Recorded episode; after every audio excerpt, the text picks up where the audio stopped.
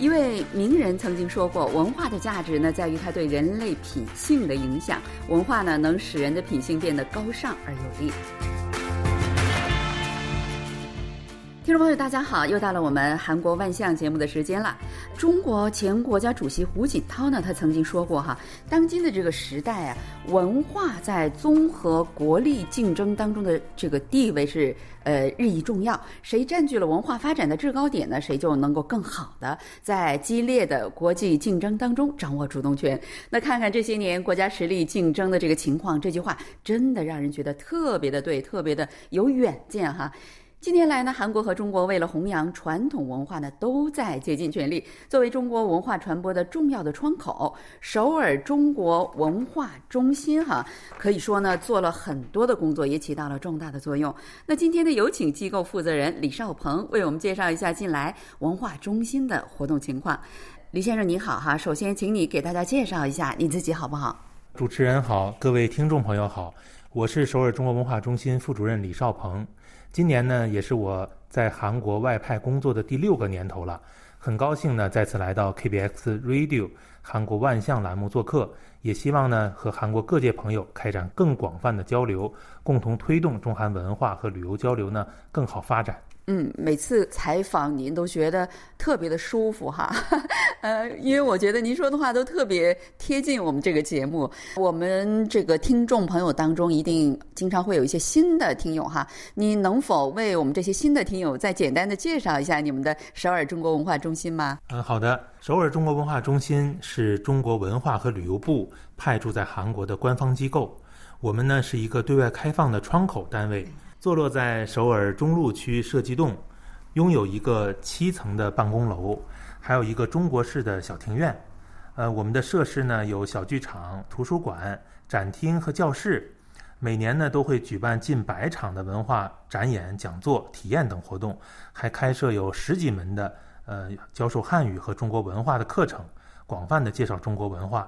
呃，但是呢，今年由于疫情的原因，一些线下活动和这个授课改为了在线举办。欢迎大家呢登录呃我们首尔中国文化中心的网站，在线可以参与更多的活动。呃，今天呢，我就是带着录音机呢，就来到了我们这个中国文化中心，呃，进行采访哈。刚才呢，我就是直接坐着这个地铁到首尔景福宫站，然后七号出口走出来，然后这一路我就看，哇塞，一个一个的全都是韩国重要的机构啊。尤其是这个警察厅啊，这可是韩国呃晚间新闻每天都要出来的地方，对不对？啊，所以我就觉得哇，真是我们这个中华文化中心真的为你们自豪。我觉得这个地段本身好像代表了我们的这个形象，是这样的吗？呃，介绍一下你们这个地点好不好？呃，谢谢主持人的夸奖。呃，确实，我们首尔中国文化中心啊，坐落的地方呢，地段非常的呃核心，我们一直也是引以为豪。呃，据说呢，我们是第一任的咱们文化中心的主任啊，他选的这个地址，之前呢是弘毅大学，也是一个备选方案，然后呢就是这个设计洞这边，最后呢选择在了中路区。呃，我们也很自豪呢，能够比邻呃首尔地方警察厅，包括外交部这个市厅办公大楼这样的重要的机构。呃，我们和这个中路区厅啊，也是交流非常的密切，区厅长呢多次出席我们的活动。嗯，我们希望就是更多的朋友吧，能够呃坐地铁三号线，我们也很近啊，包括这个通过其他的方式多多来中心参观。我们有个小院子，如果大家需要停车的话，呃，也可以提前打个招呼，我给你们预留车位。哇，这么好，呃，我觉得我们这个中心里面真的是非常有中国的味道。刚一进来就是一个一个那个小拱门，那种南方式的小拱门，是吧？还有虽然它很迷你，还有个小小的竹林什么的，都是呃按照中国的这个传统的风味儿去建设的，是这样的吗？哦，是的，主持人的这个观察很仔细，呃，我们也是。呃，下了一番功夫吧，如何把文化中心啊打造的更有中国的呃气氛？呃，从第一任主任开始，因为中心呢是二零零四年开馆，到今年呢已经是迈迈入了第十六个年头了。在第一任这个主任开始呢，我们就呃，在这个包括院子啊，包括。呃大楼如何能够更好的展示中国的传统文化，把这个中国呃文化的重要的元素能够呃收纳进来，等于是下了一番功夫。呃，从我们从国内啊，中国国内采购的这个实木家具，呃，把包括有一些屏风。呃，然后在院落里呢，尽量的呃打造这个中国式的庭院的这种，包括房檐，包括这个花窗，呃，还有这个拱门，呃，包括刚才说的这个竹林。我们后边的小院子呢，还有一面墙，专门是呃从西安碑林那边呃这个等于是石拓的这个原本，我们这很这个荣幸的有一份，然后陈列在这个墙上。等于向韩国民众啊展示，呃，这个西安碑林那边陈列的中国历代书法家的这个碑刻，呃，这个作品，也是得到了所有观众的这一致好评吧。呃，总而言之呢，就是到了你们这个中心，就给人一种感觉，完全的，真的，我觉得好像比在中国的一些地方还要更加中国的这个感觉哈。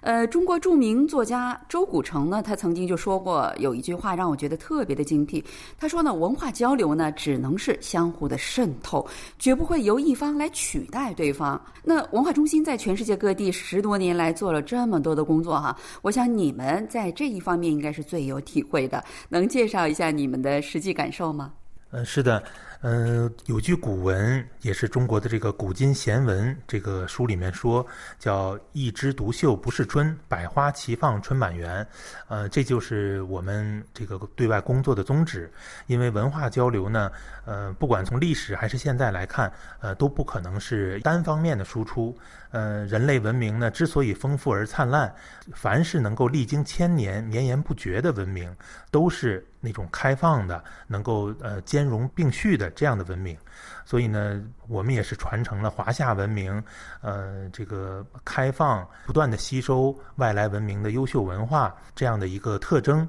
嗯，把这个中国文明和中国文化和韩国文化，呃，能够更好的融合在一起。我们也把这个韩国包括文化产业，包括这个很好的这种文化基金的一些制度，呃，介绍到中国去，不断的推动两国学者呀，还有文化界方方面面的交流与合作。二零二零年呢，已经过去一大半了，对吧？我记得去年，呃，我们在这个采访当中，你们也介绍了一下你们在二零二零年的很多很多的一些非常精彩的一些计划，还有你们这个呃远大的目标。呃，但是呢，突发的这个疫情，是不是让你们的很多计划都泡汤了呢？或者是通过一些其他的一些渠道再继续进行了？是的，受新冠疫情的影响。嗯，二零二零年我们原来计划的很多线下的文化交流啊、教学工作呀，都是被迫推迟或者取消了。特别是很多国内访韩的艺术团组无法成行，这个确实是很遗憾的事情。呃，但是我们呢，在积极抗疫的同时，从三月份开始就把很多工作呀转为线上举办。比如说呢，我们呃中心有九位。韩国当地聘请的这样优秀的汉语教师，我们的汉语教师呢，通过网上的一些软件来开启了网络教学。然后呢，我们在利用中心的官网开设了五个呃宣传这种合作抗击疫情的网上展厅，以及有九个呃介绍中国各地文化还有特色民俗风情的叫“云游中国”网上展厅。另外，中心呢还在呃 Facebook、YouTube。呃，Instagram 以及 TikTok 和奋韩网上都开设有公众号，我们利用公众号呃不断的推介中国文化和旅游信息。呃，目的呢就是使中韩民众啊，因为在疫情期间没没有办法呢直接到中国去，但是呢可以足不出户欣赏到中国丰富多彩的文化和旅游资源。呃，最近听说你们中心呢就是停止了一段时间的一些活动之后，现在重启了呃很多的文化交流活动哈。呃，但是疫情在没有彻底结束的情况下，我觉得做出这个决定真的是很不容易哈。那能简单的介绍一下你们？打算怎么去操作呢？呃，好的，呃，因为呃，根据韩国政府的防疫的要求，呃，前一阶段呢，呃，所有的这个文博机构啊，也是停止对外开放。我们中心呢，也是，哎，虽然说大家非常有积极性，啊，非常愿意。这个给大家展示更多的中国文化内容，但是呢，我们还是按照韩国政府的要求呢，等于是内部等于停止营业了一段时间。那么从本周开始呢，我们分阶段的恢复对外开放。呃，目前呢，中心的一层和二层展厅呃可以参观，今后呢将根据疫情发展，呃逐步的开放图书馆和教室的教学。呃，我们积极响应韩国的这个文博机构防疫的一些规范。嗯，比如说每日严格消毒，然后也对这个来访的民众呢，呃，实施必要的这种防疫的呃这种监督，然后也希望大家呢，呃，在保证安全的前提下，能够更好的来呃中心了解更多的中国文化，也也希望大家呢，嗯，给我们提出意见和建议，在后疫情时代。是吧？在疫情结束的之后，呃，如何能够更好的开展呃中韩社会各界的人文交流？大家多提宝贵意见。呃，刚才我进来的时候，我看到你们二楼的展厅哈，非常的华丽哈，呃，非常的吸引人哈。那你们现在做什么样的展览呢？好，我们中心现在一层有一个展览，二层有一个。呃，一层呢是主要聚焦在中韩两国前一段呃携手。呃，守望相助，呃，共克时艰，啊，那个同舟共济，共同抗击疫情这样的主题，呃，包括两国互相呃援助啊，然后一起这个在各种场合的这种。积极合作的这种场景，我们呃布置了照片墙，还有视频墙，包括中韩两国互相援助这样的捐赠牌，我们也特意进行了陈列。等于一层呢，打造了一个中韩携手抗击疫情的这样一个展览；二层呢，我们是呃展示的中国新疆地区的呃人文、社会、经济发展面貌。因为很多韩国朋友啊，难得去新疆呃参观游览，我们呢也是嗯特意把中国最美丽的地方，呃这个社会发展面貌也是展示出来。一方面呢，欢迎韩国朋友呢多到中国去；一方面呢，也是向呃嗯大家展示一下中国方方面面各个民族呃这个人权发展、大家幸福生活的这样的场面，增进双方的相互了解。二零二零年，现在剩下的这段时间也不是很长了哈。那我们文化中心都有哪些计划，还有设定的目标吗？对，虽然二零二零年，呃，一直到七月份吧，我们都是受到了疫情的这种影响，很多活动啊，嗯，等于是没有能够如期开展。但是呢，下半年我们还是设计了很多呃线下线上结合举办的这样的活动，呃，比如说呢，八月和十一月。呃，我们将分别在艺术殿堂和韩国艺术人中心举行呃庆祝中韩建交二十八周年灵感中国美术展。这个展览呢，主要是展出韩国画家赴中国山东采风之后创作的美术作品，呃，等于是用韩国画家的手画笔。这个描绘中国山东的呃人文风光，呃非常值得一看。除此之外呢，九月二十七号，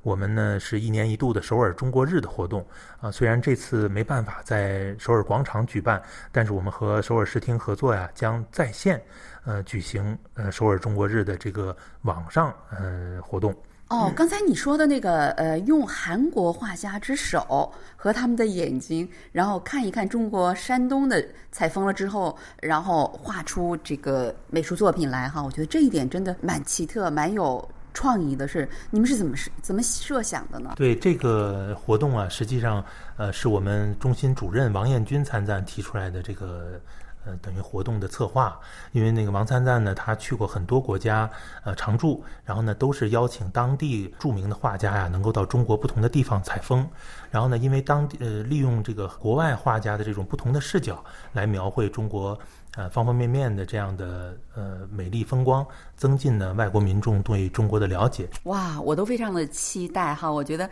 呃画出来的这个中国的风景，但是一定很有韩国的味道哈！我觉得这一点真的哇，非常的期待。然后呃，刚才你说首尔中国日的这个活动还将继续举办，是这样的吗？是的，呃，但是对这个对我们也是一个挑战，因为如何在通过网络。啊，向大家能够集中的介绍中国的呃方方面面的这样的发展成就，所以我们呢现在策划呀，利用首尔视听呃，他们有一个这个艺术节频道这样的一个呃网上链接，我们通过这个链接呢，打造一个中国文化的主页，这个主页上呢就。准备呃包括进去中国的文化呀，呃包括非遗民俗，包括经贸的一些重点的交流项目，啊还有呃教学等等这些方面的呃交流合作的现状，然后呃希望呢通过嗯这个线上的活动，呃能让能够让更多的韩国民众啊了解到中国，同时呢其实这个。中国日这个期间啊，也是我们也是临近我们中秋节，我们还计划呢在中心啊，呃制作一些月饼，呃如果那个期间能够访问中心的人呢，我们也希望呃给大家品尝中国的呃特色美食。哇塞，那我一定要来哈！好像我记得你们去年还有一个活动是呃中国戏剧朗读演出，不知道今年这个活动会有什么样的结果啊？对，嗯，我们每年呢都是。呃，应该是在上半年举行这个中国戏曲朗读演出活动，由这个韩国的导演、演员，等于是来编排、重新改编我们中国的著名的话剧。但今年由于疫情原因呢，原定上半年的演出啊，现在推迟到十月初。呃，今年呢，准备演出三个剧目，其中包括这个呃两只狗的生活意见，这个是我们呃这现代人气很高的一个著名的呃这个。话剧作品，呃，我也是很期待，不知道这个韩国的演员他们用韩语如何能够诠释中国的当代的舞台艺术，也希望呢，到时候。那更多的咱们的听众能够到现场来聆听我们的演出。哇，我觉得这种交流真的是互相渗透的那个典型，是吧？呃，用韩国的艺术家们来诠释中国的一些艺术作品，对吧？然后好像你们在济州岛还有活动，是这样的吗？呃，是的，今年我们原计划要去济州岛参加韩国的海比奇艺术节。呃，我不知道听众是否了解，因为韩国一年一度啊有一个呃全国性的所有的文化演出团体都参加的一个艺术盛会，叫做海比奇艺术节。呃，我们呢也是作为唯一的受邀的外方，呃，连续几年呢参加了这个活动。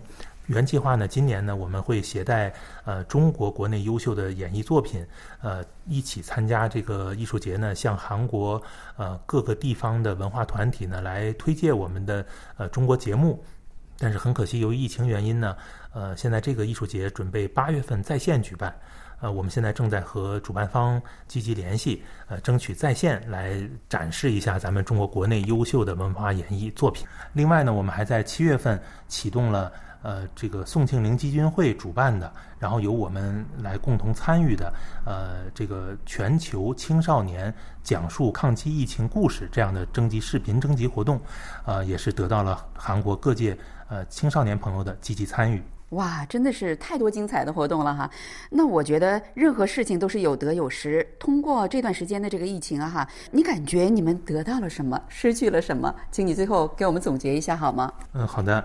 这个虽然受到疫情影响啊，咱们中韩两国包括全世界都，呃，这个生活和工作都受到了严重的影响。但是我觉得呢，在我们呃失去了正常的这种工作计划的同时呢，